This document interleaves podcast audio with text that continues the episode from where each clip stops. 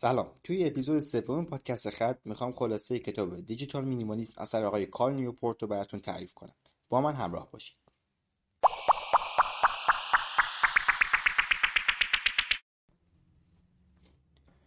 کتاب دیجیتال مینیمالیسم درباره نحوه استفاده درست از دنیای دیجیتال آقای نیوپورت میاد فلسفه مینیمالیسم رو به حوزه دیجیتال گسترش میده.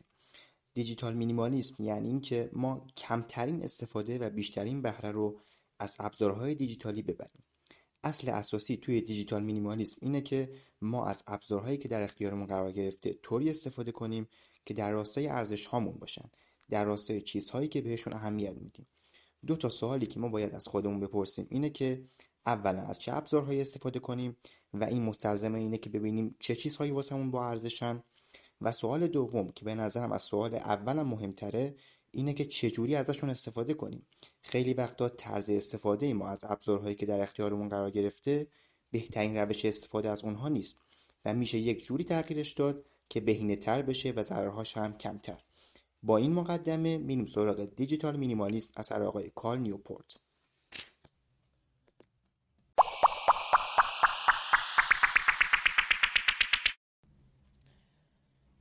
سایت thefacebook.com در سال 2004 شروع به کار کرد. ایده این سایت این بود که افراد می‌تونستن اونجا با دوستای دوستاشون آشنا بشن و حلقه های ارتباطیشون رو گسترش بدن.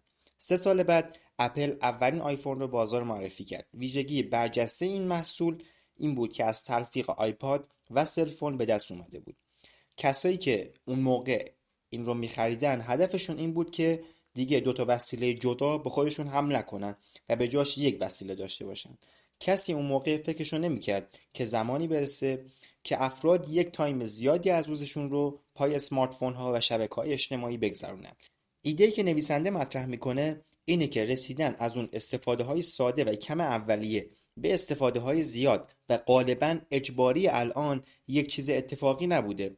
حرفش اینه که شرکت های تولید کننده این محصولات از دزدیدن توجه ما پول در میارن و به این خاطر محصولاتشون رو طوری طراحی می‌کنن که استفاده از اونها برای ما جذاب باشه. کال نیوپورت از دو تا حربه حرف می‌زنه که سازندگان شبکه های اجتماعی و گوشی های هوشمند ازش استفاده کردن. یک intermittent positive reinforcement یا تقویت مثبت متناوب و دو the drive for social approval یا سائق تایید اجتماعی که ما می‌خوایم یکی یکی در موردشون حرف بزنیم. نیوپورت وقتی می‌خواد از تقویت مثبت متناوب صحبت کنه از یک آزمایش معروف تو روانشناسی یاد می‌کنه که یک آقایی به نام میشل زیلر انجام داد. خروجی اون آزمایش این بود که پاداش های غیر قابل پیش بینی یا unpredictable rewards به مراتب اقوا کننده تر و جذاب ترند از پاداش هایی که طبق یک الگوی منظم ارائه میشن. به طور مثال یک قمارباز رو تصور کنید که دفعه اول توی قمار برنده میشه و دفعه دوم برنده نمیشه. اما دفعه سوم دوباره برنده میشه ولی بعد از اون توی دفعه های چهارم و پنجم و ششم برنده نمیشه. و بعد از اون توی دفعه هفتم قمار دوباره برنده میشه. توی این حالت فرد قمارباز های unpredictable دریافت کرده. پاداشهاش غیر قابل پیش بینی بودن. این باعث میشه که قمارباز داستان ما هی بیشتر ترغیب بشه که به قمار کردنش ادامه بده. حالا شرکت های سازنده ابزارهای دیجیتالی اومدن از این نکته استفاده کردن برای جذابتر کردن محصولاتشون. به طور مثال نویسنده از feedback های شبکه های اجتماعی حرف می‌زنه. وقتی که شما یک پست تو شبکه های اجتماعی می‌ذارین به طور غیرقابل پیش بینی feedback دریافت می‌کنین.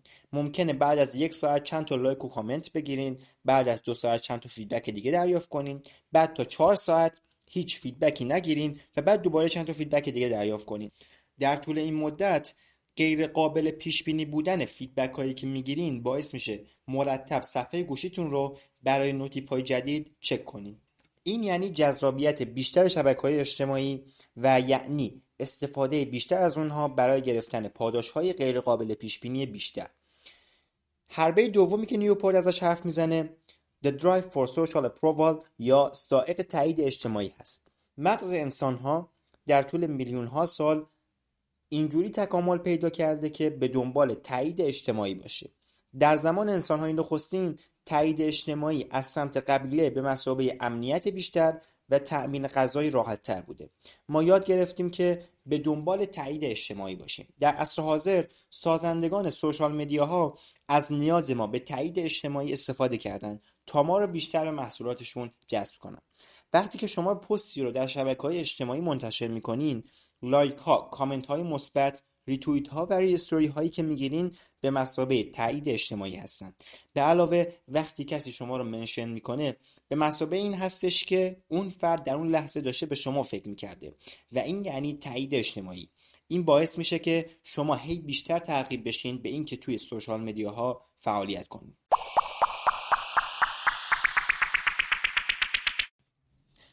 حالا ممکنه یه عده بیان به شما یک سری trick رو پیشنهاد بدن. برای بهینه کردن استفاده از ابزارهای دیجیتال. مثلا بگن که شما notification app های گوشی تو قطع کن.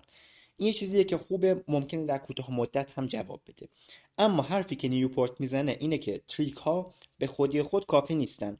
برای استفاده بهینه از ابزارهای دیجیتال ما علاوه بر trick ها به یک فلسفه هم نیاز داریم که پشت تمام این trick ها باشه و انگیزه های ما رو عمیقا تحت تاثیر قرار بده. اینجا اونجاییه که digital minimalism میاد وسط. یک تعریف مختصری قبلا ازش ارائه دادیم. تعریف دقیق ترش اینه. فلسفه ای که در اون شما زمان آنلاینتون رو روی تعداد کمی از فعالیت های متمرکز می‌کنین که با احتیاط انتخاب شدن و بهینه شدن و قویا از چیزهایی که شما براشون ارزش قائلید حمایت می‌کنن و بقیه چیزهایی که باقی مونه رو دور میریزین. سه تا اصل رو مطرح می‌کنه برای دیجیتال مینیمالیسم که من اینجا خیلی خلاصه در مورد این اصول صحبت می‌کنم. توی خود کتاب بحثای خیلی قشنگی رو راه میندازه آقای نیوپورت برای اثبات این اصول که من خوندن این اثبات ها رو به خودتون میسپارم. اصل اول هست clutter is costly. در هم ریختگی هزینه زاست. این اصل میگه وقتی شما سر خودت رو بیش از حد با دیوایس ها اپلیکیشن ها و سرویس هایی که هست شلوغ می‌کنی این ضرری که به شما میرسونه به مراتب بیشتر از منفعت های کوچیکیه که هر کدوم از این ابزارها می‌خواستن به شما برسونن. توجهی که از شما گرفته میشه زمانی که صرف می‌کنید و حواس پرتی که نصیبتون میشه نمیارزه به اون منافعی که شما موقع استفاده از اینها دنبالش بودید. اصل دوم هست Optimization is important. بهینه سازی مهمه. میگه اینکه ما یک سری ابزارها رو بر مبنای ارزش هامون و نفعی که به ما میرسونن انتخاب کنیم تازه اولین قدمه. در قدم بعدی ما باید روی شیوه استفاده از این ابزارها کار کنیم. به طور مثال اگه ما بنابر یه سری منافع و ارزش ها تصمیم بگیریم از شبکه های اجتماعی استفاده کنیم قدم دوم اینه که طرز استفاده ازشون رو بهینه کنیم. مثلا یه کاری که خیلی از مینیمالیست ها انجام میدن اینه که سوشال مدیا ها رو از رو گوششون حذف می‌کنن و به جاش روی کامپیوتر از این استفاده می‌کنن. با این شیوه استفاده همون منافعی رو می‌گیرن که قبلا می‌گرفتن. اما این دفعه دیگه این سوشال مدیا ها منبعی از حواس پرتی نیستن براشون. اصل سوم هست intentionality is satisfying. Intentionality رضایت بخشه. Intentionality رو چجوری معنا کنیم؟ از قصد انتخاب کردن. میگه با نیت و قصد خاصی انتخاب کردن منبعی از رضایت درونی برای افراد هست. حرفی که اینجا می‌زنه اینه که اگر شما با نیت و قصد خاصی از تکنولوژی های جدید استفاده کنی این به شما رضایت درونی میده. خیلی فرقه بین اون زمانی که شما بر مبنای ارزش با قصد و نیت خاصی تکنولوژی های جدید رو گزینش می‌کنی و اون زمانی که شما هر چیزی رو که بهت پیشنهاد میشه قبول می‌کنی. تو حالت اول حس می‌کنی که یک کار معناداری انجام دادی و این به شما رضایت میده.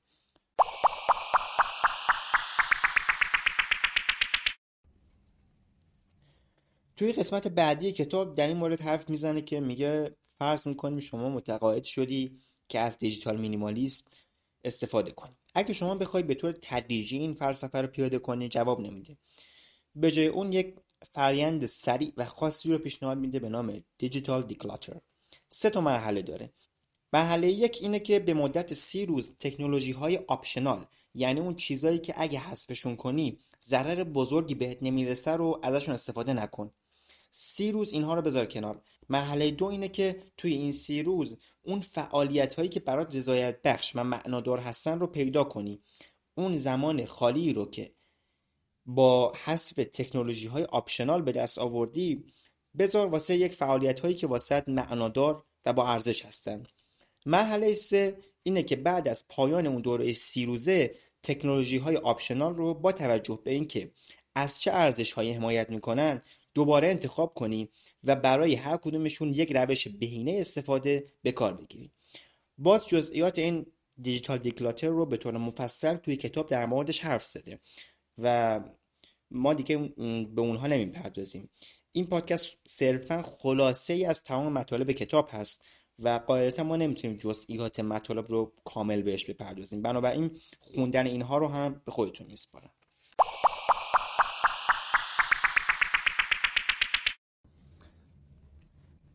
توی قسمت دوم کتاب نویسنده اومده چند تا تمرین عملی داده. واسه اینکه بتونیم فلسفه دیجیتال مینیمالیسم رو اجرا کنیم. عنوان بخش اول هست Spend Time Alone. در مورد اهمیت تنهایی حرف می‌زنه. مثال های زیادی می‌زنه. از نقل قول ها و منابع مختلفی استفاده می‌کنه برای اینکه اهمیت تنهایی رو واسه مخاطب روشن کنه. اینجا منظور از تنهایی صرفا و لزوما تنهایی فیزیکی نیست. تنهایی یعنی زمانی که شما هیچ ورودی از افکار اشخاص دیگه به ذهن خودت نداری و فقط غرق در افکار خودت هستی. این یعنی چی؟ یعنی زمانی که شما داری با کسی دیگه صحبت می‌کنی به یک موزیک گوش میدی پادکست گوش میدی کتاب می‌خونی تلویزیون تماشا می‌کنی یا موقعی که به صفحه یک گوشی هوشمند خیره شدی توی تمام این مواقع یک ورودی مغز شما هست و تنهایی رو تجربه نمی‌کنی. ولی از اون طرف میشه که توی یک کافه شلوغ نشسته باشی و باز توی حالت تنهایی باشی. مثال های زیادی می‌زنه از اهمیت تنهایی ولی اگه بخوایم سه تا اهمیت برای تنهایی بگیم این هاست. یک رسیدن به ایده های جدید. دو فهمیدن نفس. و سه در کمال تعجب نزدیکی به دیگران. میگه تجربه کردن تنهایی در آرامش باعث میشه که قدر ارتباط با افراد رو بیشتر بدونیم در ادامه از یک مفهومی حرف می‌زنه به نام solitude deprivation محرومیت از تنهایی. توی عصر ما مردم به دلیل درگیر بودن با سوشال مدیاها و اسمارت ها به یک حالت محرومیت از تنهایی رسیدن. مدام ذهنشون در معرض ورود افکار دیگران قرار داره. حالا می‌خوایم بفهمیم تاثیر این محرومیت از تنهایی چی هست. ما اگه بخوایم تاثیر یک رفتار رو بفهمیم باید افرادی رو مورد مشاهده قرار بدیم که اون رفتار رو به حالت اکستریم یا افراطی از خودشون نشون میدن وقتی که صحبت از constant connectivity یا ارتباط مداوم میشه که در واقع علت محرومیت از تنهایی هست ما باید بریم سراغ بچه هایی که بعد از 1995 متولد شدن اینها اولین نسلی بودند که سالهای کودکیشون رو با گوشی های هوشمند، تبلت ها و اینترنت گذروندن. البته حواستون هست دیگه. 1995 درباره آمریکاست. اینو واسه ایران بخوایم بگیم ده سالی میاد اینورتر. بگیم متولدین 2005 به بعد واسه ایران. اینها دوران بچگیشون رو با گوشی و تبلت و اینترنت گذروندن. اینها به صورت مداوم از این ابزارها استفاده می‌کنن. وقتی ما میگیم مداوم اغراق نمی‌کنیم. طبق مطالعه‌ای که سال 2015 انجام شده نوجوانان به طور متوسط 9 ساعت در روز از زمانشون رو در حال استفاده از های اجتماعی و مسنجرها میگذرونند. اگه ارتباط مداوم و در نتیجه محرومیت از تنهایی مشکلاتی رو ایجاد کنه ما باید این مشکلات رو در این نسل از افراد مشاهده کنیم. چیزی که واقعا هم مشاهده شده. نویسنده میگه با یک نفری صحبت می‌کردم که این رئیس خدمات سلامت روانی یک دانشگاه شناخته شده بود. این یک تغییر بزرگی رو مشاهده کرده بود توی وضعیت سلامت روانی دانشجویان. قبل از این تغییر مرکز سلامت روانی دانشگاه یک مخلوط ثابتی از مشکلات رایج رو برای دهه ها مشاهده می‌کرد. بدخلقی، مشکلات تغذیه‌ای، افسردگی و نوع رایج OCD یا وسواس اجباری. بعد از این همه چی تغییر می‌کنه. تعداد دانشجویانی که برای مشاوره روانی مراجعه می‌کردن مرکز مشاوره دانشگاه افزایش پیدا کرده و مخلوط استاندارد مشکلات نوجوانان که قبل از این بوده مغلوب یک چیزی میشه که قبلا نبوده. استراب. میگه وقتی ازش میپرسیدم که فکر می‌کنی دلیل این داستان چی باشه می‌گفت این احتمالا یک ربطی داره به اسمارتفون ها گوشی های هوشمند. این افزایش ناگهانی در مشکلات مرتبط با استراب از اون جایی شروع شده که اولین نسل افراد بزرگ شده با گوشی های هوشمند و شبکه های اجتماعی وارد دانشگاه شدن. این یافته ها چند سال بعد تایید میشه توسط یک پروفسور روانشناسی به نام جین توینگ ایشون یک کارشناس پیشرو در حوزه تفاوت‌های بین نسل‌های مختلف در جوانان آمریکایی هست. ایشون یه مقاله منتشر می‌کنه در نشریه آتلانتیک در سپتامبر 2017 به نام آیا اسمارت فون ها یک نسل نابود کردن تو اون مقاله میگه که 25 سال ویژگی های رفتاری ترند یعنی چیزهایی که در هر نسل بین افراد زیادی دیده میشه رو مطالعه کرده این ترند ها همیشه یک جایی ظاهر می‌شدن رو نمودارها و بعد به طور تدریجی افزایش پیدا می‌کردن. اما هولوش سال 2012 یک تغییر عجیبی رو روی نمودارها مشاهده می‌کنه. این نمودارهایی که همیشه خیلی تدریجی رشد می‌کردن از اینجا به بعد با یک شیب خیلی زیادی به سمت بالا یا پایین حرکت می‌کردن. متولدین بین 1995 تا 2012 نسلی که توئنج اسمشون رو می‌ذاره آیجن تفاوت‌های زیادی با نسل‌های قبل از خودشون دارن. یکی از تفاوت‌ها تغییر در سلامت روانی آیجن هاست. افسردگی و خودکشی در این نسل به شدت افزایش پیدا کرده. توئنج با این موضوع موافقه که این مشکلات روانی درست از زمانی زیاد شد که خریدن گوشی های هوشمند بین آمریکایی ها شیوع پیدا کرد. خیلی از مشکلاتی که آیجن ها باهاش درگیرن مربوط به همین گوشی های هوشمنده.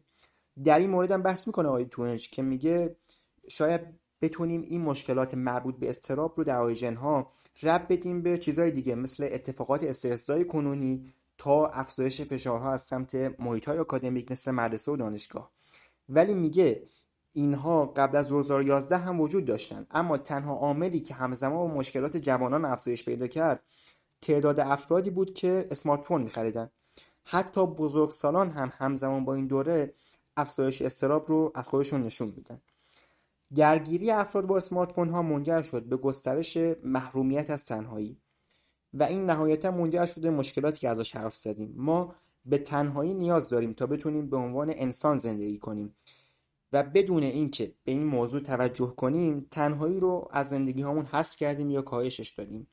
آخر این بخش جمله قشنگی میگه. Humans are not wired to be constantly wired. بعد از این سه تا راهکار میده برای اینکه بتونیم زمان بیشتری رو در تنهایی بگذرونیم. من اینجا در مورد یکی صحبت می‌کنم. عنوان تمرین این هست. Leave your phone at home. تو این بخش میگه که سعی کنید ساعتی رو از روز از گوشیتون دور باشید. ساعتی رو تعیین کنید که در اون زمان از گوشی استفاده نکنید. این بسته به راحتی خودتونه. می‌تونید بگید از صبح تا عصر یا مثلا از ساعت 4 از تا 9 شب. مهم اینه که هر روز یک زمانی رو از گوشی دور باشید. نویسنده میگه ضروریتی که ما حس می‌کنیم برای اینکه همیشه گوشیمون رو با خودمون هم کنیم اقراق شده است. درسته که یک جاهایی استفاده از ابزارهای گوشی کار رو برای ما راحت تر می‌کنه و حتی یک جاهای ضروریه که ما از گوشی تلفن همراه استفاده کنیم اما واقعا اهمیت همراه داشتن گوشی اونقدری که ممکنه فکر کنیم زیاد نیست. می‌تونیم اگه میریم بیرون گوشیمون رو بذاریم تو داشبورد ماشین یا مثلا بدیم یه نفر دیگه واسمون نگه داره که اگه کار واجبی پیش اومد ازش استفاده کنیم. ولی دیگه به راحتی در دسترس ما نیست. تا هر وقت حوصلمون سر رفت گوشیمون رو چک کنیم. اهمیت این که ما ساعتی از روز رو از گوشیمون دور باشیم اینه که بتونیم قسمتی از تنهایی رو که بهش نیاز داریم به دست بیاریم.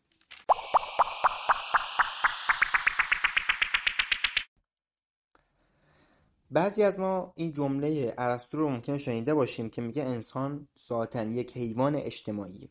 در ادامه می‌خوایم ببینیم که این گفته صرفا یک جمله فلسفیه یا پشتوانه علمی هم داره. یک عدی از پژوهشگرا اومدن یک سوالی از خودشون پرسیدن. اینکه آیا قسمت هایی در مغز هست که وقتی فعالشن که یک نفر سعی می‌کنه هیچ کاری انجام نده؟ از طریق دستگاه پی تی اسکنر اومدن فعالیت های مغز رو مشاهده کردن و دیدن که آره مناطقی از مغز هست که وقتی یک نفر سعی می‌کنه هیچ فعالیت شناختی انجام نده فعال میشن ساده تر بگیم مناطقی هستن که وقتی یک نفر سعی می‌کنه به هیچی فکر نکنه فعال میشن. اومدن اسم این مناطق رو گذاشتن default network یا شبکه default. بعد دیدن افراد مورد مطالعه وقتی سعی می‌کنن به چیزی فکر نکنن ذهنشون میره سمت چیزای دیگه. همونطور که هممون می‌دونیم فکر نکردن به هیچ چیز سخته. دیدن که فکر افراد وقتی منحرف میشه غالبا میره سمت سه تا موضوع دیگران خودمون یا هر دو. در واقع شبکه دیفالت مرتبط با تفکر اجتماعیه. بعد دیدن که آره مناطقی که در شبکه دیفالت قرار دارن همون مناطقی هستن که وقتی یک نفر یک تجربه اجتماعی رو میگذرونه فعال میشن.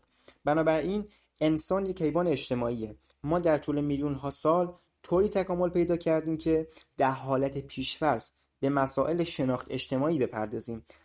هر وقت که کاری برای انجام نداریم خود به خود شبکه default مغز ما فعال میشه و ما به روابطمون با بقیه و یا با خودمون فکر می‌کنیم. نکته بعد اینه که منابع زیادی از مغز ما درگیر یه چیزی میشن به نام mentalizing من اینو اینجا با توجه به تعریف کتاب ذهن خوانی معنا می‌کنم. وقتی داریم با یه نفر صحبت می‌کنیم منابع زیادی از ذهن ما درگیر فعالیت ذهن خوانی میشه. ما سعی می‌کنیم از طریق صحبت های طرف مقابل فعالیتهاش حالت چهره‌ش حالت بدنش و tone و لحن صدای طرف مقابل بفهمیم که در مغزش چه میگذره منظورش و احساسش چیه. باز اینجا یه جمله دیگه میگه Humans are wired to be social. انسان ها طوری ساخته شدن که اجتماعی باشن. انسان ها ساخته شدن که ارتباطات حضوری و face to face داشته باشن. مغز ما در طول میلیون ها سال اینجوری برنامه ریزی شده. ولی ما اومدیم بدون اینکه حواسمون باشه ارتباط حضوری که یک عالم اطلاعات ما میده رو جایگزین کردیم با ارتباط آنلاین با سوشال مدیا و مسنجرها این واسه ما مشکل ایجاد کرده. اومدن تحقیق کردن دیدن که میزان استفاده از های اجتماعی ارتباط داره با میزان احساس تنهایی. تنهایی که اینجا ازش حرف می‌زنیم فرق می‌کنه با اون تنهایی که چند دقیقه پیش ازش حرف زدیم. اون تنهایی solitude بود. یک حالتی که فرد به خودش و افراد دیگه فکر می‌کنه و باعث میشه فرد به ایده های جدید و راه حل واسه مشکلاتش برسه. solitude سازنده و مفیده و مورد نیاز هر انسانیه. اما این تنهایی loneliness هست. یک احساسیه که وقتی یک نفر احساس طرد و جدا موندن می‌کنه میاد سراغش و دوست داره سریعتر تموم بشه. loneliness مخربه. دیدن کسایی که در سطح بالای استفاده از شبکه های اجتماعی قرار دارن تا سه برابر بیشتر احساس تنهایی می‌کنن نسبت به کسایی که در سطح پایین استفاده از شبکه های اجتماعی قرار دارن. تاثیر دیگه که ارتباطات آنلاین گذاشتن این بوده که ما ارزش و اهمیت ارتباطات آفلاین رو از یاد بردیم. پیش اومده واسه‌تون که یک جایی با یک نفر در حال صحبت باشین و طرفتون مدام سرش تو گوشی باشه در حال چک کردن تلگرام یا اینستاگرام. ممکنم هست خودتون اون آدمی باشین که این کارو می‌کرده. ما آدمی رو که در لحظه جلومون نشسته و به توجه ما نیاز داره رو ول کردیم و داریم واسه کسی وقت می‌ذاریم که دو ساعت پیش یک پستی رو تو اینستاگرام گذاشته و ما حالا داریم پستش رو لایک می‌کنیم. در ادامه نویسنده توصیه هایی رو می‌کنه برای اینکه بتونیم ارتباطات حضوری و آفلاین رو به جای واقعیش برگردونیم که من در مورد یکی از این توصیه ها صحبت می‌کنم. عنوان راهکار هست Don't click like. سال 2009 با اضافه شدن آیکون لایک به فیسبوک این سایت از یک جایی که مردم گهگاهی بهش سر می‌زدن تبدیل شد به یک چیزی که به شدت زمان و توجه ما رو به خودش جلب کرد. دلیلش هم همونطور که قبلا گفتیم این بود که لایک به مسابقه تایید اجتماعی بود. به علاوه از اون طرف حالت غیر قابل پیش بودن هم داشت که این عوامل مجموعاً باعث می‌شد مردم بیشتر ترغیب بشن از فیسبوک استفاده کنن. امروز ما آیکون لایک رو تقریبا توی هر شبکه اجتماعی داریم. اینجا توصیه‌ای که نویسنده می‌کنه اینه که لایک کردن و کامنت گذاشتن توی شبکه های اجتماعی رو متوقف کنیم. دلیلش اینه که هر لایکی که ما می‌کنیم به مثابه یک بیت اطلاعاته و ما این یک بیت اطلاعات رو میایم جایگزین مکالمات حضوری و آفلاین می‌کنیم که سرشار از اطلاعات هستن. گفتیم مغز ما در طول تکامل جوری ساخته شده که یک عالمه اطلاعات پردازش کنه. وقتی ما میایم این ارتباطات غنی از اطلاعات رو با چند بیت اطلاعات حاصل از شبکه های اجتماعی جایگزین می‌کنیم در واقع اومدیم کمتر از ظرفیت مغزمون ازش استفاده کردیم. مثال جالبی می‌زنه نویسنده. مثل این میمونه که یک فراری رو با تمام سرعتش نرونی. به جاش ببندیش به یک قاطر رو توی خیابون بکشیش. وقتی شما لایک و کامنت می‌ذارین در واقع مغزتون رو متقاعد کردید که ارتباطات چند بیتی آنلاین جایگزین مناسبی هستند برای ارتباطات حضوری و face to face بنابراین میگه که دست از لایک کردن و کامنت گذاشتن بردارین. هنوز دو تا فصل از کتاب مونده که اونا رو هم خوندنش رو به خودتون میسپارم. تو این اپیزود صرفا سعی کردم یک معرفی کلی از digital minimalism اثر آقای کال نیوپورت داشته باشم.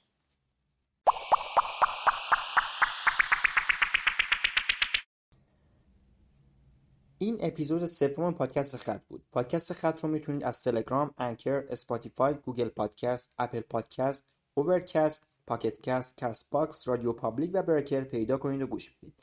تا اپیزود بعدی خدا نگهدار.